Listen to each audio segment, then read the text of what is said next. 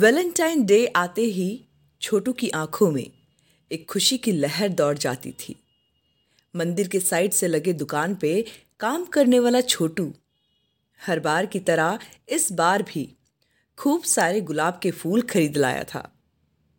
छोटू को ये तो नहीं पता था कि वैलेंटाइन डे होता क्या है, पर यह ज़रूर पता था उसे कि आज दस का बिकने वाला गुलाब पचास में बेचेगा। वह सुबह से दौड़ भाग में लगा था, इस उम्मीद में कि आज अच्छी कमाई कर लेगा वो। दो तीन घंटे में उसके सारे गुलाब बिक गए।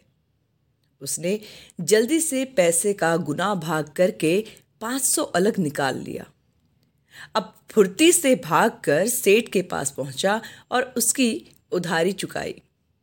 और फिर दन दनाता हुआ बाज़ार पहुँच गया हीरामन की दुकान पे। अरे छोटू आज बड़ी जल्दी आ गया रे तू हाँ चच्चा, आज चौदह फरवरी है ना? अरे हाँ मैं तो भूल ही गया था। बता, क्या चाहिए तुझे? वो हरी वाली फ्रॉक तो दिखाना चच्चा, छोटू ने चहकते हुए कहा। महँगी है, नहीं ले पाएगा। छोटू ने पूछा, कितने की है चच्चा? पूरे चार सौ अस्सी की, बोल। पैक कर दूँ क्या?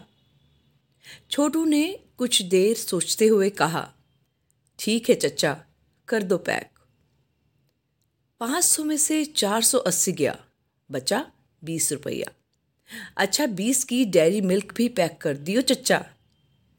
ये ले, कहते हुए चचा ने उसे पैकेट थमा दिया। छोटू फुदकते हुए घर पहुँचा और माँ से पूछा, माँ, छोटी कहाँ है? माँ ने कहा, यहीं कहीं खेल रही होगी। छोटू ने उसे जल्दी से ढूंढा और जादू की झप्पी देते हुए बोला yippee वैलेंटाइन डे, छोटी।